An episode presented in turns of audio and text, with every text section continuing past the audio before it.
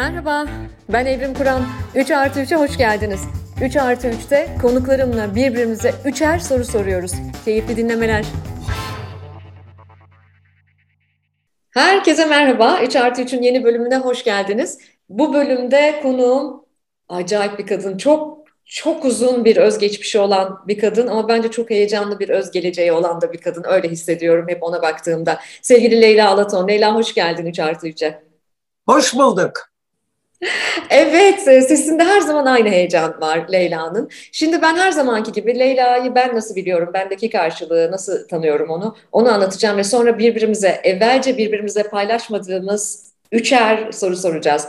Leyla e, Notre Dame de Sion mezunu. Üniversiteyi Amerika Birleşik Devletleri'nde New Jersey eyaletinde Fairleigh Dickinson Üniversitesi'nde e, iş idaresi ve yöneticilik üzerine okuyor. Sonra master'ını New York Üniversitesi'nde sosyal bilimler alanında tamamlıyor.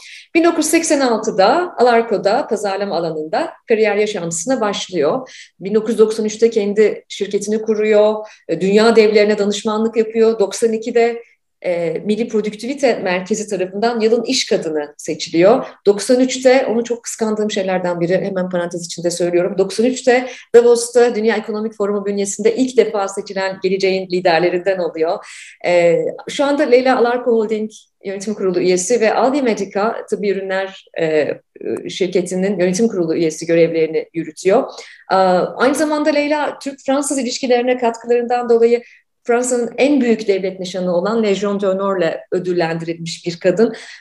Bir sürü bir sürü üyeliği var. O kadar aktivist ki, o kadar yerinde duramayan bir insan ki. Birkaçını sayayım mı? Cartier Dünya Kadın Girişimcilik Ödülü jüri üyesi, Women's Forum, New Museum, New York Leadership Council üyesi, GİAD kurucu üyesi, Kagider kurucu üyesi, Global İlişkiler Forumu üyesi, Darüşşafaka Eğitim Kurumları Danışma Kurulu üyesi, Contemporary Art İstanbul Danışma Kurulu üyesi, bir Dilek Tut Derneği Danışma Kurulu Başkanı, e, WPO World Presidents Organization üyesi ve eminim daha fazlası var. Bu kadarına yetişebildim.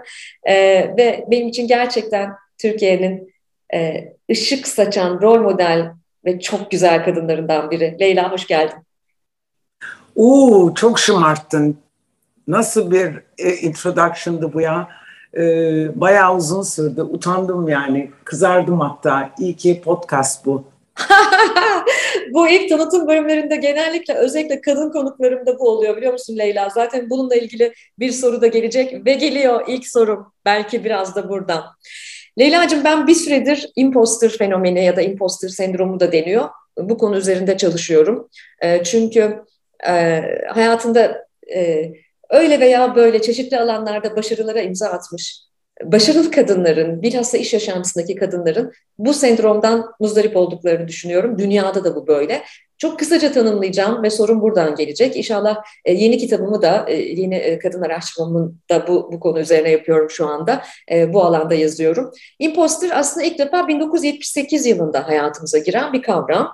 Ee, benim çok çok büyük hayranı olduğum e, Susan Imes ve Pauline Clance tarafından. Pauline Clance özellikle Türkiye'de de buna imposter sendromu değil, imposter fenomeni dememizi istiyor. Bu vesileyle de bunu söyleyeyim. Ve ilginç ki çoğunlukla kadınları etkileyen bir fenomen. Yüzde yetmişlerin üzerinde kadınları etkiliyor.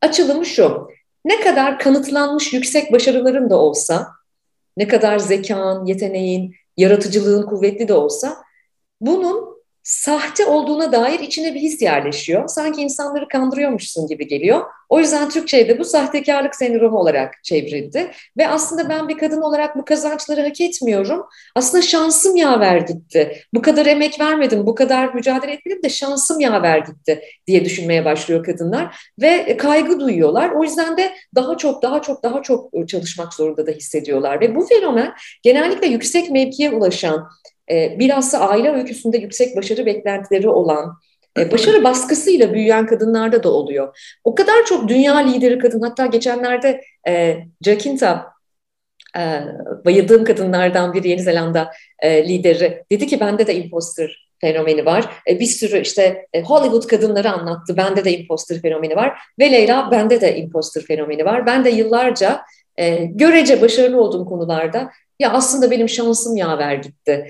E, şansım yaver gitti de o yüzden başarılı olduğuma inandım ya da inandırıldım. Şimdi 46 yaşımda bununla mücadele etmeye çalışıyorum. Çok uzun bir girizgah yaptım ama sende var mı? Sen yaşadın mı?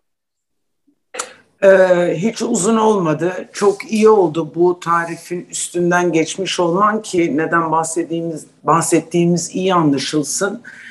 Ee, evet kendini e, kadınların kendini underestimate etme yani olduğunun altında görme erkeklerin de kendini overestimate etme yani kendi kendilerinin olduklarından daha üstün görme e, tandansları var. Yüzde yüz e, buna şahidim hala şahidim hala şahit oluyorum. Ama bu işte yetiştiriliş şeklinden olsun bizim e, kadınlıkla ilgili bize e, dayatılan mitlerden dolayı olsun bir türlü kendimizi bile inandıramıyoruz ne kadar iyi olduğumuza olabileceğimize. Ben hakikaten son senelerde barıştım diyebilirim e, kendimle ve bu güzel komplimanları utanmadan, kızarmadan kabul etmeyi hep böyle e, şeydim yani çok kadının olduğu gibi ya bu ben miyim hakikaten?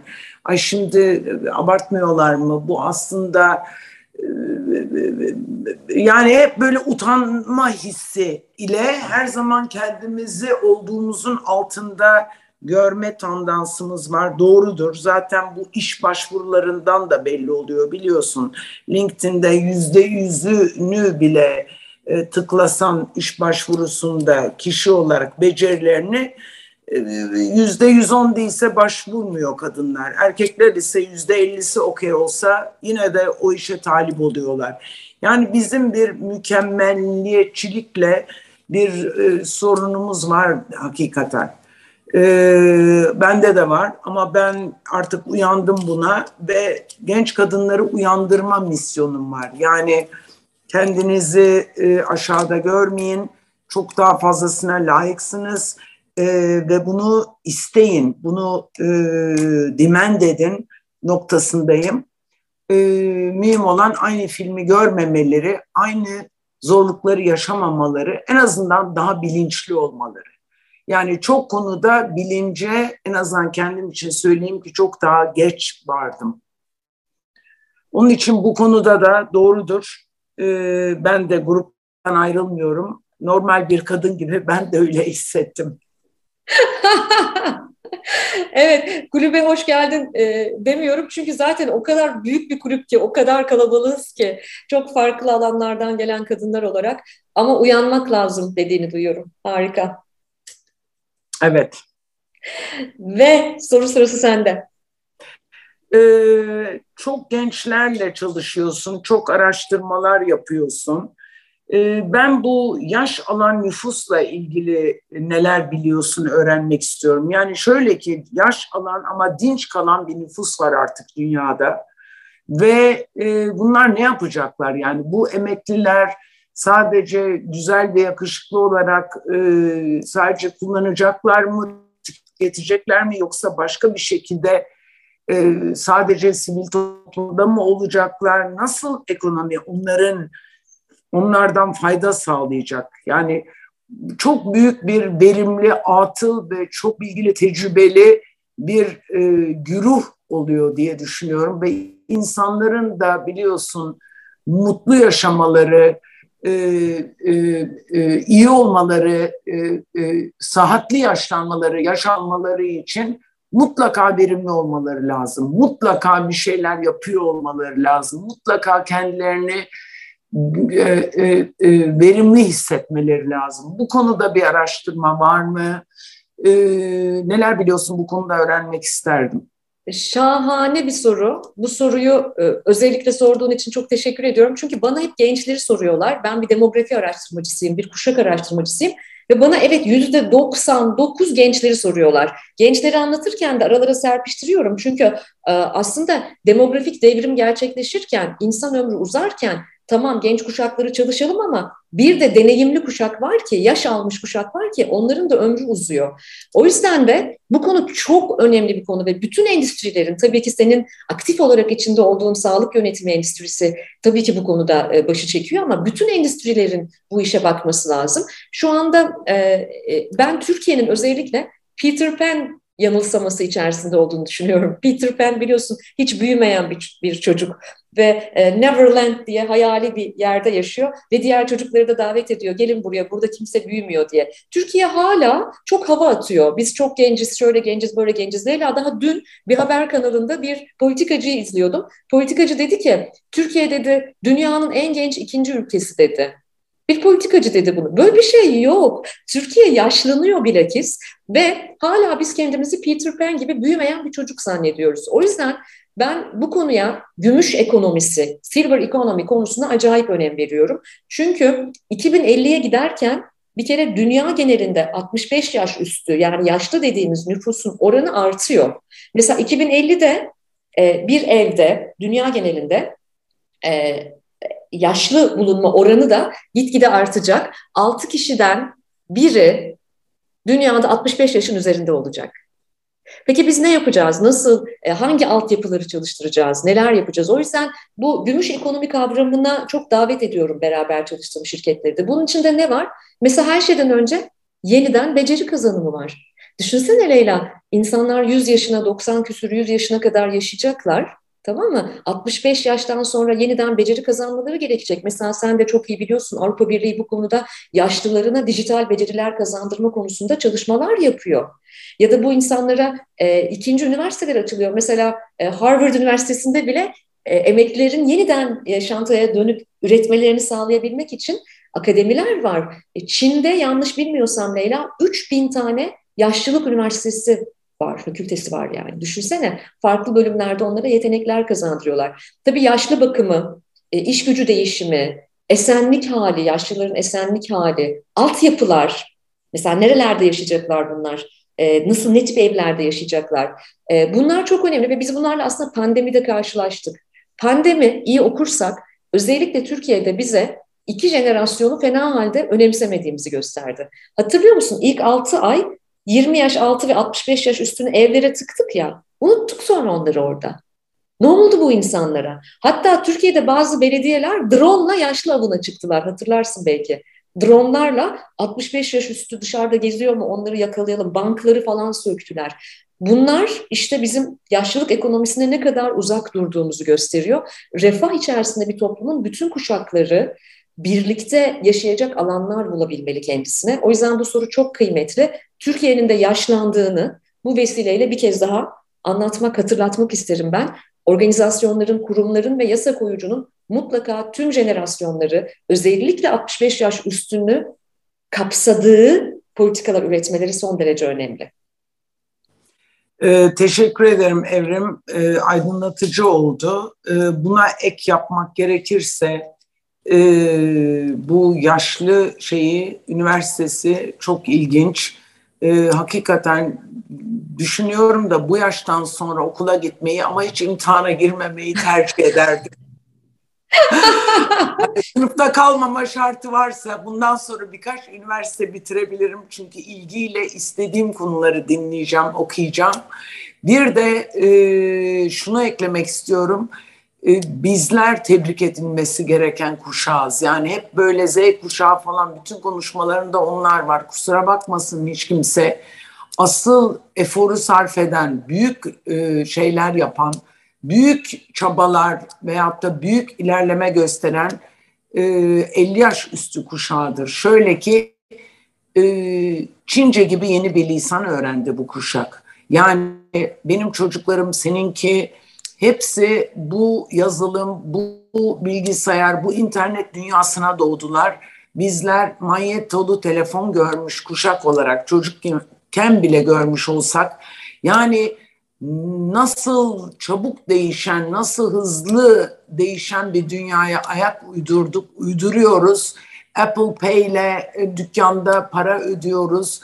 Yok efendim restorana e, e, şeyden iPad şeyden telefondan yer ayırtıyoruz. Bütün bunlar kusura bakmasın kimse yani tebrik edilmesi gereken işte senin söylediğin o gümüş ekonomi namzetleri. Evet kesinlikle. Ee, çok çilesini çektik bizim kuşaklar. Bu geçişlerin, bütün dönemlerin göçebesi olduk adeta. Ee, ve ben hep müşterilerime, kurumlara da söylüyorum. Ya bir günde çağırın da bize bir sorun. Nasıl hissediyorsunuz, ne yapıyorsunuz? Ee, o yüzden bütün jenerasyonların kapsanması sistemlerde son derece önemli. Bu güzel sorunla da bu vesileyle bunu hatırlamış olduk. Bu arada e, Leyla ile ilgili bir şey söylemem lazım. Benim bir gözlemim onunla ilgili. Leyla acayip iştahlı bir yaşam boyu öğrenci bana göre.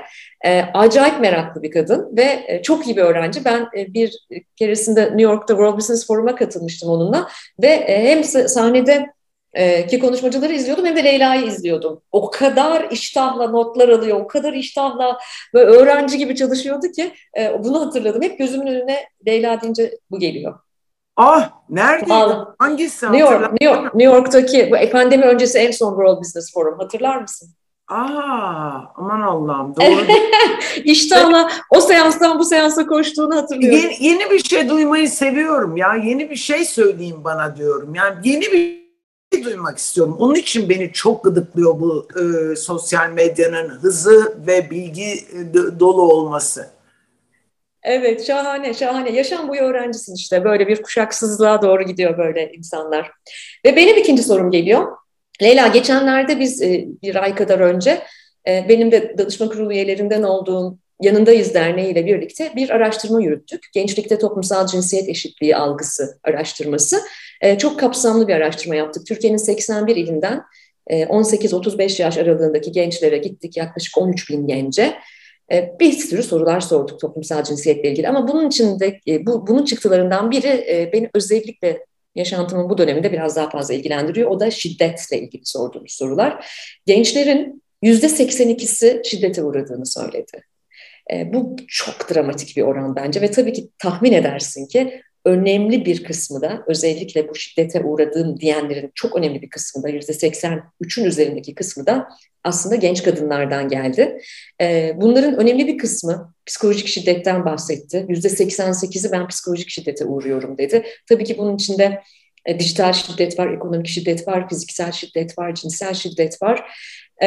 Benim de çok ilgi alanım, meraklı olduğum alanlardan biri çünkü muzdarip olduğum alanlardan biri. Ancak 46 yaşında bunu itiraf edebiliyor olsam da ben de yaşantımda fiziksel, psikolojik, ekonomik şiddete uğramış bir kadınım. Türkiye'de kadına yönelik şiddet ve hemen ardından gelen cins kırım, artık bunun bir cins kırım olduğunu söyleyebiliriz. Balkonlardan düşen kadınlar, varillerde yakılan kadınları hikayelerine baktıkça. Sen bu konuda ne düşünüyorsun? Mücadele alanlarında iyi miyiz? Biz kadınlar olarak kadın dayanışması da gösteriyor muyuz? Çok merak ediyorum senin kadına yönelik şiddet ve cins kırımla ilgili görüşlerini. Ee, yani bu yüzyılda bunun azalması gerekirken daha fazlalaştığını görmek belki de bazılarının söylediği gibi sosyal medyadan dolayı daha fazla gözümüze sokuluyor olması halbuki her zaman vardı ama biz bilmiyorduk gibi gibi bahanelerle bugünlere geldik. Ee, ben kendim 86 yılında Amerika'daki eğitimimden döndüğümden beri e, kadının ekonomik bağımsızlığını savundum. Niye savundum? Hala aynı şeyi savunuyorum. Çok şeyin çaresi olduğunu düşünüyorum Evrim. Parası olan kadın kararlarını kendisi alır. Bu kadar. Parası olan kadın, parasını kazanan kadın hürdür, bağımsızdır ve şiddetten nispeten e, uzak durabilir. Ekonomik şiddetten en başlıcası psikolojik şiddetten, ailesinden ayrı yaşayarak ve onların artık evlenmen lazım, çocuk yapman lazım, bilmem ne de lazım, o da lazım, bu da lazımından kaçmak için. Bütün bunlardan nispeten kendini koruyabilir diye düşünüyorum. Benim bulduğum formül bu oldu. Yani kadınlara tavsiye olarak e, şiddet konusunda.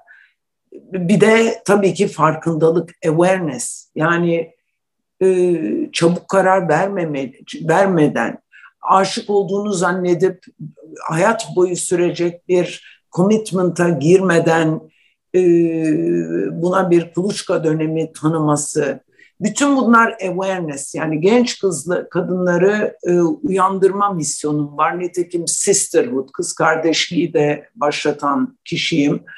E, kadının da çünkü biliyorsun kadına şiddeti olabiliyor. E, bütün bunlarda awareness, yani farkındalık, altyazı okuyabilmek. Devamlı filmler var etrafımızda. Altyazısını okumak için uyanmak lazım. Altyazıya uyanmak için bilmek lazım. Bilmek için duymak lazım. Seyretmek lazım. Şu diziler, şu dizilerdeki e, e, yani skriptler, bu senaryolar, bu nasıl bir şeydir? Yani Gülseren Budayıcıoğlu'nun dizileriyle çok kişi aile içi şiddetin e, e, ne boyutlarda, ne korkunçluklarda olabileceğine uyandı değil mi? Çünkü bundan uzak olanlar da var Allah'a şükür. Bütün bunlar bizim devrimizden daha çabuk uyanacak bir yeni nesil olacak diye düşünüyorum.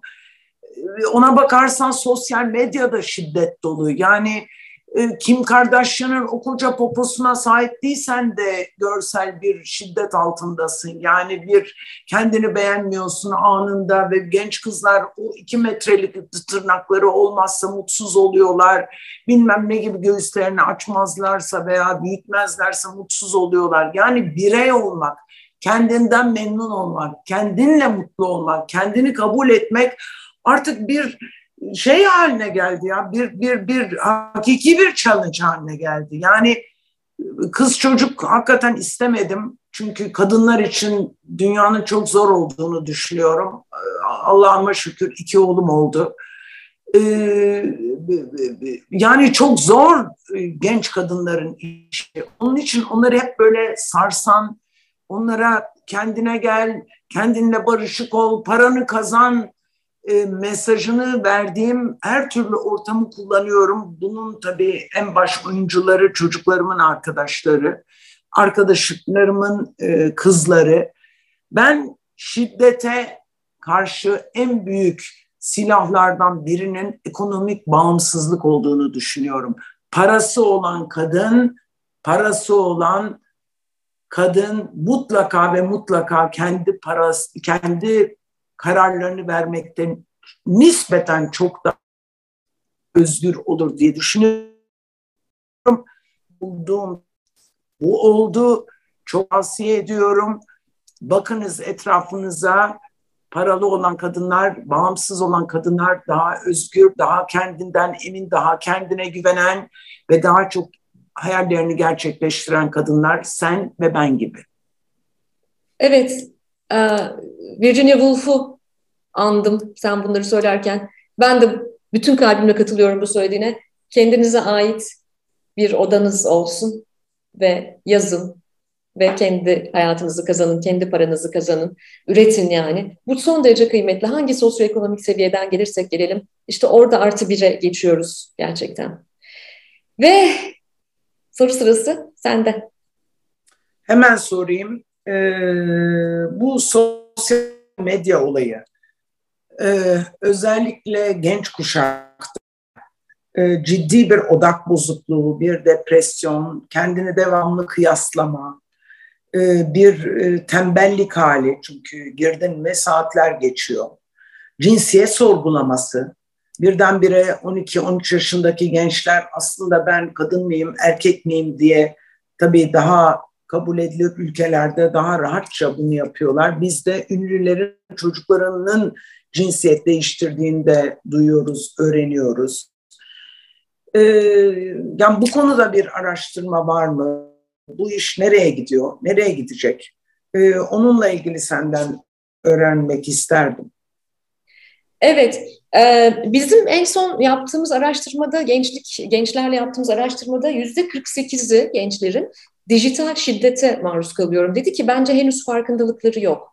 Yani e, e, sosyal medya etkisinin e, dezavantajlarının henüz farkında olmadıkları halde, henüz kavramı çok iyi bilmedikleri halde yüzde 48'i dedi. Ben bu konuda daha fazla bilinçlendirme yap, saydık, yapabilirsek şayet ilerleyen yıllarda bu oranın artacağını da düşünüyorum ama çok büyük bir dert olduğunu düşünüyorum. Çünkü özellikle Türkiye sosyal medyada penetrasyon rekorları kırıyor. Aslında Türkiye teknolojisi çok gelişmiş bir ülke değil. Teknolojiyi inovasyon ma- manasında iyi kullanan bir ülke değil. Ama ilginç bir çelişki var bak. Sosyal medya rekoru kıran bir ülke. Twitter'ı, e, efendim e, şeyi, e, TikTok'u, Instagram'ı derken bütün bu mecralarda çoğunlukla dünya birincisi veya dünyada ilk üçlere, ilk beşlere giren bir ülke penetrasyonda. Penetrasyondan kastım toplam sosyal medya kullanıcılarının aynı zamanda e, toplam internet kullanıcılarının aynı zamanda sosyal medyayı kullanmasıyla ilgili. E, bir e, bir yaklaşımım var bu konuda. O da şu, özellikle Z kuşağı üzerindeki sosyal medya etkisini uzmanlar dijital Frankenstein'lar diye tanımlıyor. Gerçekten dijital Frankenstein'lar çünkü insanın psikolojisindeki kırılganlığı aslında sömürüyor bu sosyal medya platformları. Bunun için de ben ekran sürelerine karşıyım. Hani çocuklarımıza ekran süreleri koyalım, şu kadar saat kalsınlara karşıyım. Ama ebeveynlerin, ailelerin ve eğitimcilerin bilinçlendirilmesinin çok önemli olduğunu düşünüyorum. Geçtiğimiz dönemlerde Netflix'te Social Dilemma diye bir belgesel yayınlandı. Bütün ebeveynlerin, bütün liderlerin izlemesi gerektiğini düşünüyorum. Ee, ben Center of Humane Technology, İnsan İçin Teknoloji Merkezi diye bir sivil inisiyatifin gönüllülerinden biriyim. Bu e, inisiyatifin kurucusu Tristan Harris, e, çok yakından takip ettiğim Jaron Lanier, e, Soshana Zuboff gibi çok çok yakından e, takip ettiğim isimler var bu belgeselde de. Bu e, organizasyondaki gönüllüler kimler biliyor musun? Aktivistler, eylemciler. Eskiden sosyal medya platformlarında maaş karşılığı çalışan liderler, insanları nasıl manipüle ediyoruz diye görüp e, dönüp iyileştirici etkiler. Artık el vermediği için. Ya evet artık el vermiyor. Bunların çoğu da ana baba zaten. El vermiyor. O yüzden sadeleşmek çok önemli diye düşünüyorum. Sadeleşmek için de e, gençlere dijital medya okur yazarlığı, sosyal medya okur yazarlığı eğitimlerini erken yaşta vermemiz gerekiyor. Biz mesela e, ben bir e, sivil e, inisiyatif gönüllüsüyüm ve kurucusuyum. Aynı zamanda bir eğitim kooperatif kurucusuyum. E, Profesör Erhan Erkut'un liderliğinde. Biz mesela yetken, yetkinlik gelişimi, e, 21. yüzyıl yetkinlikleri gelişimi programlarımızda liseli ve üniversiteli öğrencilere e, aktif vatandaşlık eğitimleri veriyoruz. Aktif vatandaşlık eğitimlerinin başlıklarından bir tanesi de dijital medya, sosyal medya okur yazarlığı. Mesela netiket diye bir kavram var. Yani netiket, hani etiket nasıl günlük hayattaki e, usul ve adaba uygun, normlara uygun davranmaksa netiket de internetteki adap. Oradaki adabı biz kaçırdık. Orada da görgü kuralları var. O yüzden de dijital zorbalık çok artıyor Türkiye'de. Dijital zorbalık sadece ergenlere uygulanmıyor, ergenlerce de uygulanmıyor. Her yaş grubunda karşımıza çıkıyor. Bu sebeple ben mutlaka bilinçlenmek gerektiğini düşünüyorum ve erken öğretimde mutlaka dijital medya, sosyal medya okur yazarlığını ebeveynlerin de bilmesi gerektiğini düşünüyorum. Çünkü Leyla biliyorsun ebeveynlerin de elinden düşmüyor ki zaten e, bu akıllı e, insanlardan daha akıllı olan aletler. E, yani o kadar oyalayıcı ve o kadar e, meşgul edici bir e, şey ki bu. E, bir arkadaşımla konuşuyorduk geçen gün. Tatile çıkacağım dedi. Aa kimle gidiyorsun dedim. Aa dedi telefonunu gösterdi. Telefonunu gösterdi. Düşünebiliyor musun? Ya inanılır gibi değil. Yalnız gidiyor ve telefonu ona yetiyor. Çünkü zaten binlerce arkadaşla gitmiş gibi oluyor. Yani hiçbir zaman yalnız değiliz ki artık. Bir 24 saat boyunca ulaşılıyoruz. Yani bir tek uykudayken en azından ben kapatanlardanım. Kapatmayanlar olduğunu da çok biliyorum. Ee, yani inanılır gibi değil. Her an herkes cevap bekliyor Cevap gelmeyince alınıyor. E, o kadar yakın hissediyorlar ki DM'den best friend'inmiş gibi yazıyorlar. Senli konuşuyorlar, senli benli. Yani bir bir sınır ve şey kaldırdı. Olay başka bir yere gitti yani. insanların arasında sanki sınır yokmuş gibi. Bir, bir değişik. Onun için bunun etiketi olması gerektiğine yüzde bin beş yüz katılıyorum e, ve ona dikkat eder şekilde ben kullan, kullanmaya çalışıyorum.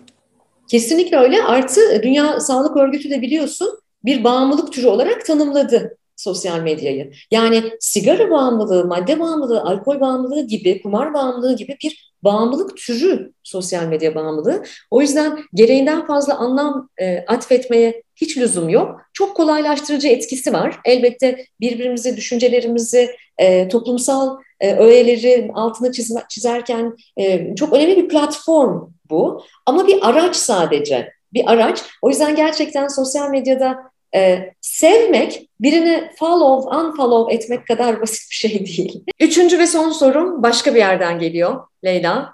E, sana daha önce hiç anlatmadığım, paylaşmadığım bir anımı anlatacağım sana. E, sevgili İshak Alaton'la ilgili. Bundan 13 yıl önceye, 13-14 yıl önceye gideceğim.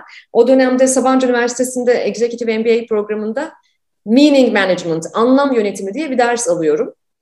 E, ve her derste böyle işte konuklar geliyor, işte iş dünyasından konuklar geliyor falan. Ben de diyorum ki yani bu konuktan bunu karşılayamadı, o konuk onu tam karşılayamadı, hocalara isyan ediyorum falan. E, hocalardan biri de bana dedi ki o zaman sen birini getir de görelim dedi. Ben de dedim ki yani tamam ben konuşayım biriyle. Çok da e, e, ilgiliyim İshak Bey'in hayat hikayesiyle ama hiç tanımıyorum. Daha doğrusu o beni tanımıyor. Ben onu tanıyorum da o beni tanımıyor.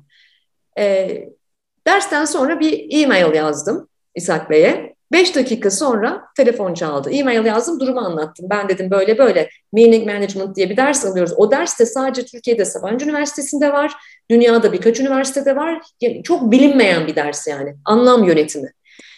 Dedim ki siz gelip e, anlam yönetimi dersinde konuşur musunuz? Sizin için anlam yönetimi ne falan. Beş dakika sonra telefon çaldı asistanı.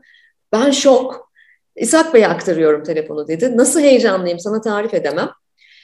E, ve dedi ki merhaba işte Evrimcim ben İshak Alaton. E, o dönemde gerçekten hiçbir yerlere gitmiyor hatırlarsın. Gitmiyor böyle konuşmacı olarak falan çıkmıyor bir yerlere. Gel dedi bu konuyu dedi yüz yüze konuşalım dedi.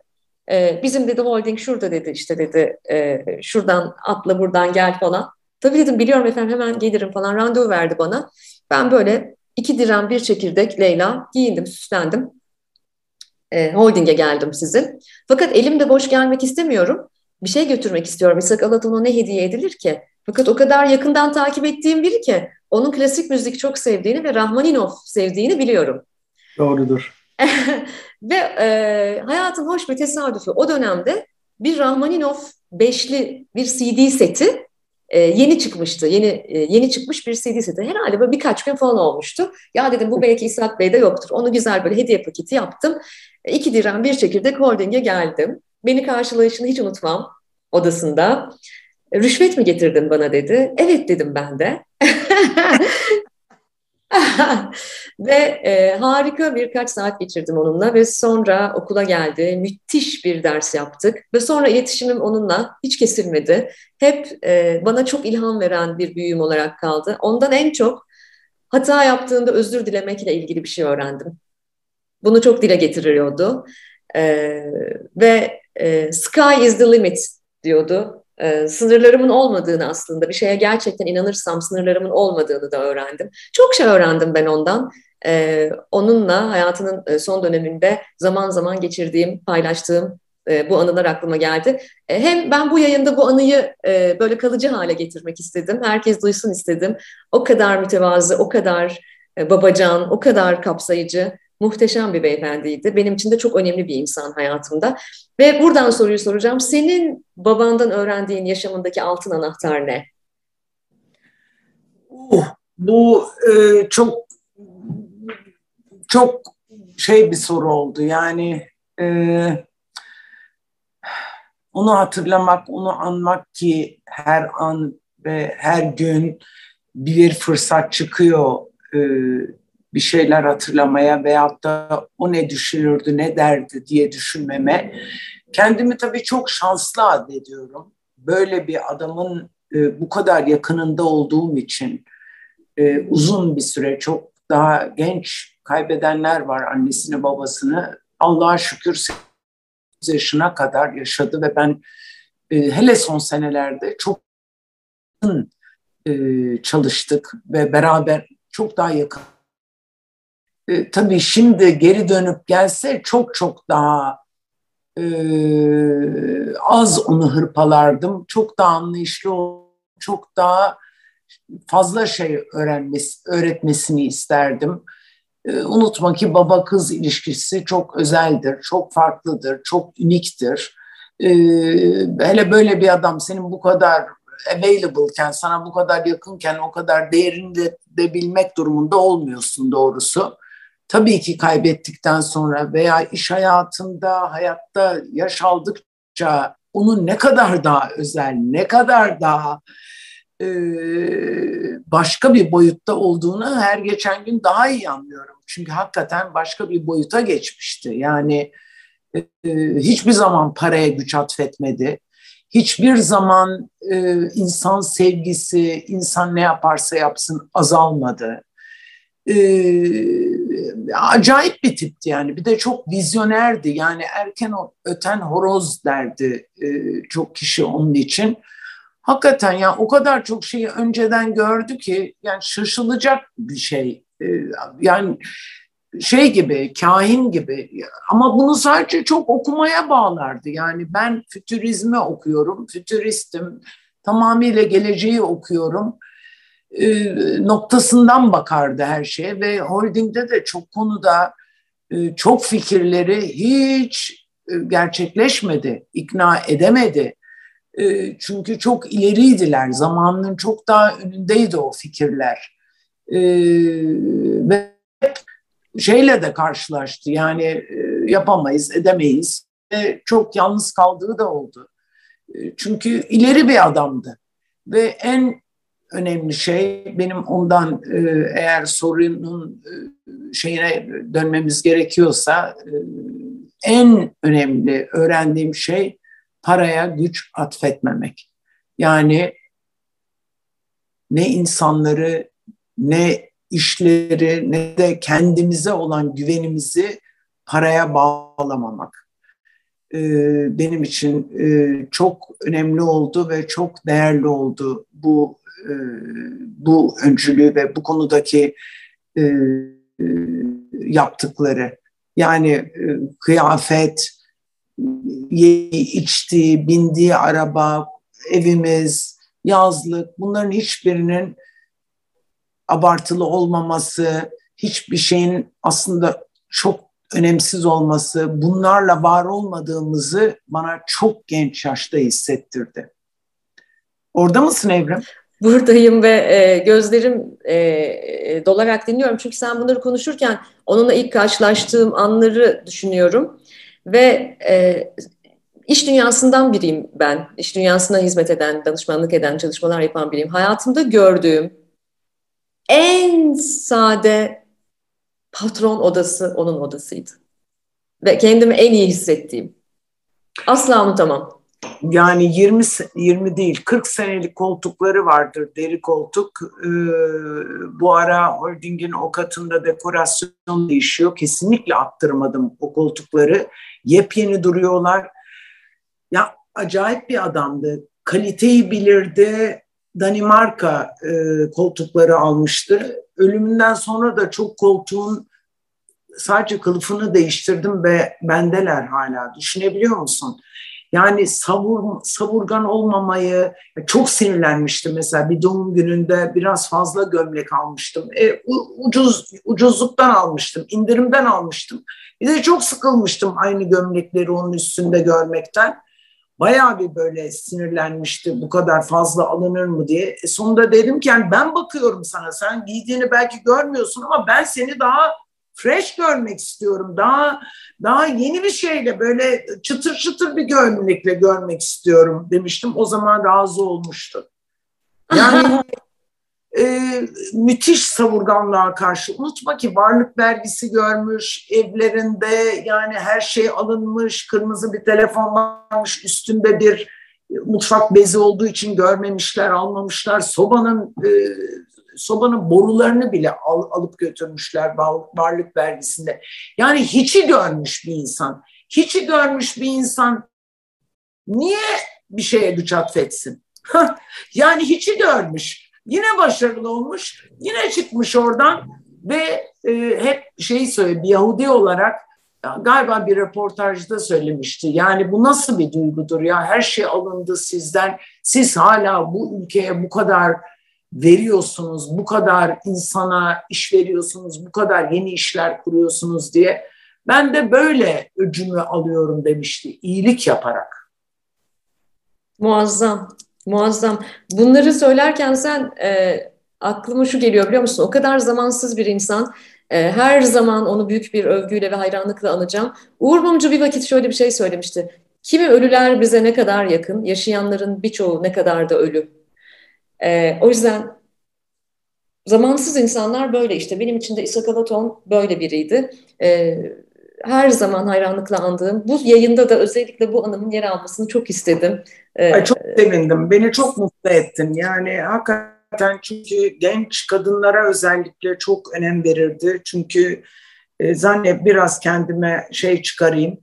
E, imposter e, sindroma yakalanmadan benim etkim olduğunu düşünüyorum. Benim ne kadar yalnız olduğumu, benim ne kadar e, ezildiğimi kendisi çok iyi gördü çok iyi gördü. Yalnız başıma ve beni her zaman challenge etti. Beni her zaman zorladı. Hep çıtamı yükseltti. Hep daha iyi olayım istedi.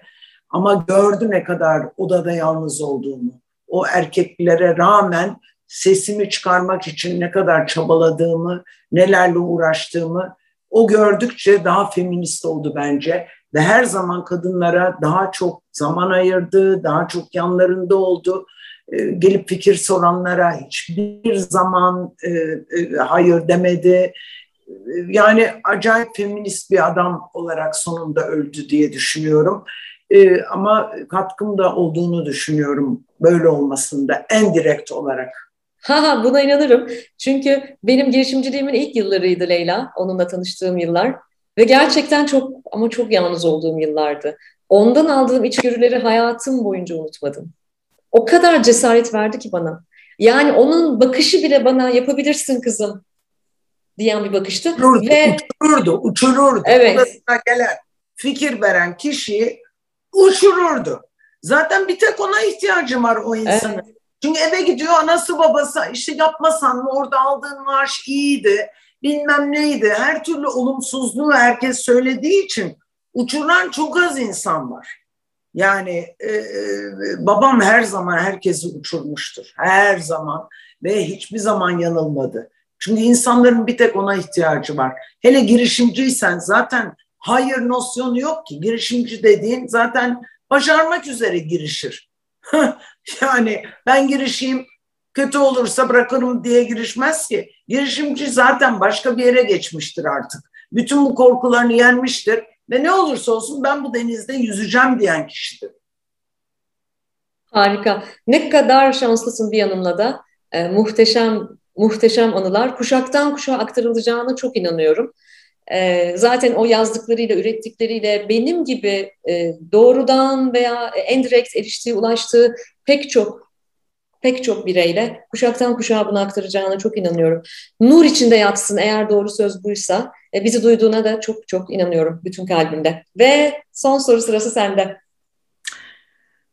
Şöyle bu çevre iklim e, her an her yerde hissediyoruz, konuşuluyor.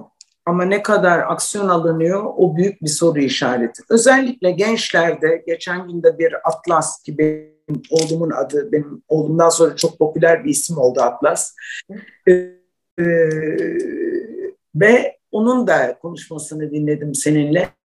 İklim aktivisti, iklim aktivisti. Çok güzel, çok iyi.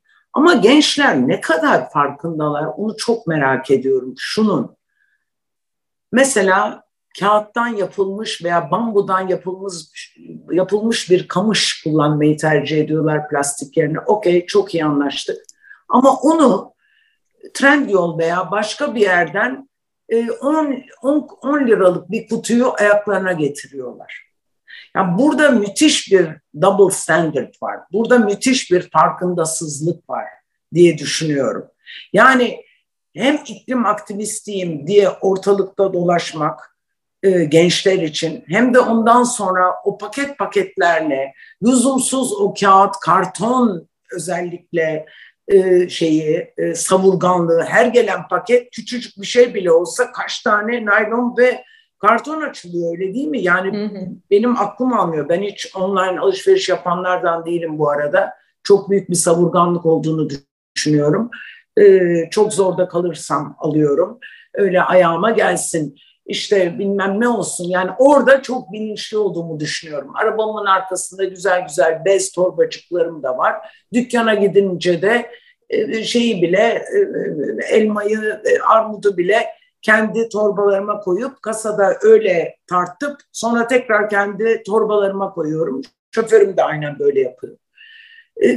Yani bu bilinç, bu e, hakiki candan aktivist olmak hakikaten düşünmek. Bunun hakkında ne yapılıyor? Herkes çok güzel, çok moda, iyi de bu duyarlı ama bilgisiz bir gençlik olduğunu düşünüyorum. Hı-hı. Bu e, online özellikle alışveriş ve online e, evde yemek pişiyor. E, küçük kız, hanım beğenmiyor yemeği dışarıdan ısmarlıyor. Nerede bunun iklimciliği, çevreciliği, aktivistliği? Bir senden onu dinlemek istiyorum. Çok güzel bir soru. Ee, bununla ilgili kumaşın mayanın olduğunu düşünüyorum. Çünkü ihtiyaç var, ihtiyaç hasıl oldu. Ama şöyle bakarsan Leyla, Türkiye'de örneğin Z kuşağına bakarsan 25 milyon Z kuşağı birey var ülkede. Bu 25 milyonun kaçı sahiden e, iklim aktivisti veya aktivist olabilme nosyonuna sahip. Bunun için bir kere bilgi gerekiyor. Önce bilmek gerekiyor. Atlas e, yaşadığı, büyüdüğü aile itibariyle ve çevresindeki e, bulunduğu ortamlar ve e, onun yetişmesine katkı koyan ortamlar itibariyle bu bilince çok erken yaşta e, ulaşmış ve bu aktivizmi gerçekten bütünselliğiyle bir grup arkadaşıyla da beraber şahane bir şekilde götüren, bir dolu küresel çalışmaları da destekleyen e, oğlumla yaşıt genç bir e, aktivist. Fakat çok enteresan o yayında da söylemiştim. Atlas'ın annesine soruyorlarmış Atlas büyüyünce ne olacak diye. İşte iklim aktivisti diyormuş kadıncağız. Yok yok gerçek mesleği ne olacak falan. Yani bizde bunlar böyle sanki tatlı e, e, iletişim oyunları veya böyle boş zaman uğraşları falan gibi algılanıyor. O yüzden de mutlak surette okur yazarlıktan bahsettik ya yine erken öğrenme süreçlerinde sürdürülebilirlik okur yazarlığına da ihtiyacımız var. Yani e, bir problem olduğunun farkında gençler. Araştırmalarımızda da bunu söylüyorlar. Hatta greenwashing yapmasın şirketler diyen yani e, laf olsun diye, sosyal sorumluluk çabası olsun diye sahte hareketlerde bulunmasınlar. Gerçekten samimi ve sahici çabalarda olsun şirketler diyen gençlerin oranı gitgide artıyor. Ama tam olarak ne yapacağını gençler de bilmiyor. Bunun için bizim zaten dönüyoruz dolaşıyoruz hep eğitime geliyoruz ya Leyla. Yani bizim bunun için erken öğrenmede hem ailede hem e, sistemlerde hem yerel yönetimlerin çabalarıyla mutlaka gerçekten bu iş nasıl yapılır, nasıl kotarılır, sürdürülebilirlik nedir? Bunun okur yazarlığına ihtiyacımız var. Yani e, çok basit. Şimdi ben Kanada'daki hayatımda dört ayrı kutuya çöpü ayrıştırırken burada geldiğimde burada da bunu yapmak ihtiyacındayım ama e, ayrıştırsam ne olacak? Hepsi gene e, girecek aynı kutuya. Bireysel çabalarımız toplumdan beklentilerimiz, yerel yönetimlerden beklentilerimiz, yasa koyucudan beklentilerimiz, politikacılardan beklentilerimizi mutlaka şekillendirecek bir erken öğrenmeye ihtiyacımız var. Bunun için de tabii ki ev çok önemli. Evdeki tavır, ana babanın tavrı, liderin, yöneticinin tavrı.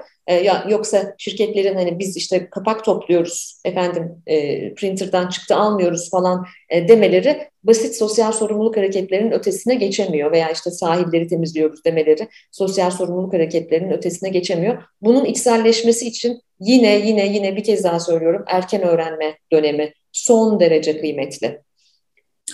Ah bilinç, bilinç, bilinç. Yani e, Hillside var işte bizim güneyde otel. Orada görüyorum yani koca koca havlular, koca koca havlular. Onların ve mesela bir iki saat kullanıyor, onu yere atıyor, bırakıyor, yenisini alıyor. Hangisinin evinde acaba her gün ve iki saatte bir havlu değişiyor merak ediyorum. Yani bu bilinç her yerde her an olmalı. Veya koca koca havlular. Ya küçük incecik peştemal var aynı işi yapıyor kurutuyor vücudunu. Onu niye ona niye değiştirmiyoruz diyorum. Leyla Hanım istemiyorlar. Şikayet ediyorlar diyorlar bana. Düşünebiliyor musun? Veya küçük küçük şişelerde her şey veriliyor. Niye bu kadar çok plastik kullanıyoruz? Avrupa'da gördüm diyorum koca şişeyi dayıyorlar duşun oraya hep içini dolduruyorlar. Şampuanla işte body wash neyse onlarla. Yani o kadar üzülüyorum ki Türk insanının bu kadar e, basit sularda e, şey olmasına, e, boğulmasına. Yani Hillside da az pahalı bir yer değil. Diyeceksin ki hani eğitimle, eğer parayla eğitim tabii ki hiçbir korelasyonu yok bu arada aralarında. E, ama oraya gelmeyi bilip de e, buna rağmen hiç bunlardan haberdar olmayan bir kitle de var. Yani Türkiye, bütün dünya böyle. Bütün dünyada bir e, fazla paranın verdiği bir bilinçsiz ve bir savurganlık ve bir bir e, şey var ne yazık ki bir vurdum duymazlık var diye düşünüyorum. Mutlaka ve mutlaka bence diziler yoluyla bunların anlatılması, verilmesi gerektiğini düşünüyorum.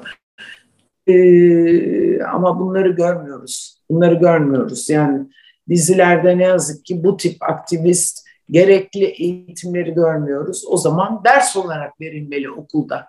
Ders olarak verilmeli. Yani çok basit bunlar. Veyahut da kamu spotu olarak verilmeli. Kesinlikle.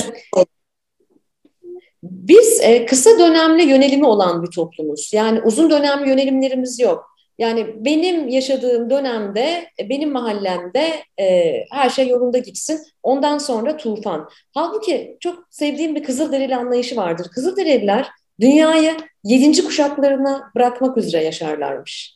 Onlardan sonra gelen yedinci kuşağa temiz bir dünya bırakmak, yaşanabilir bir dünya bırakmak üzere.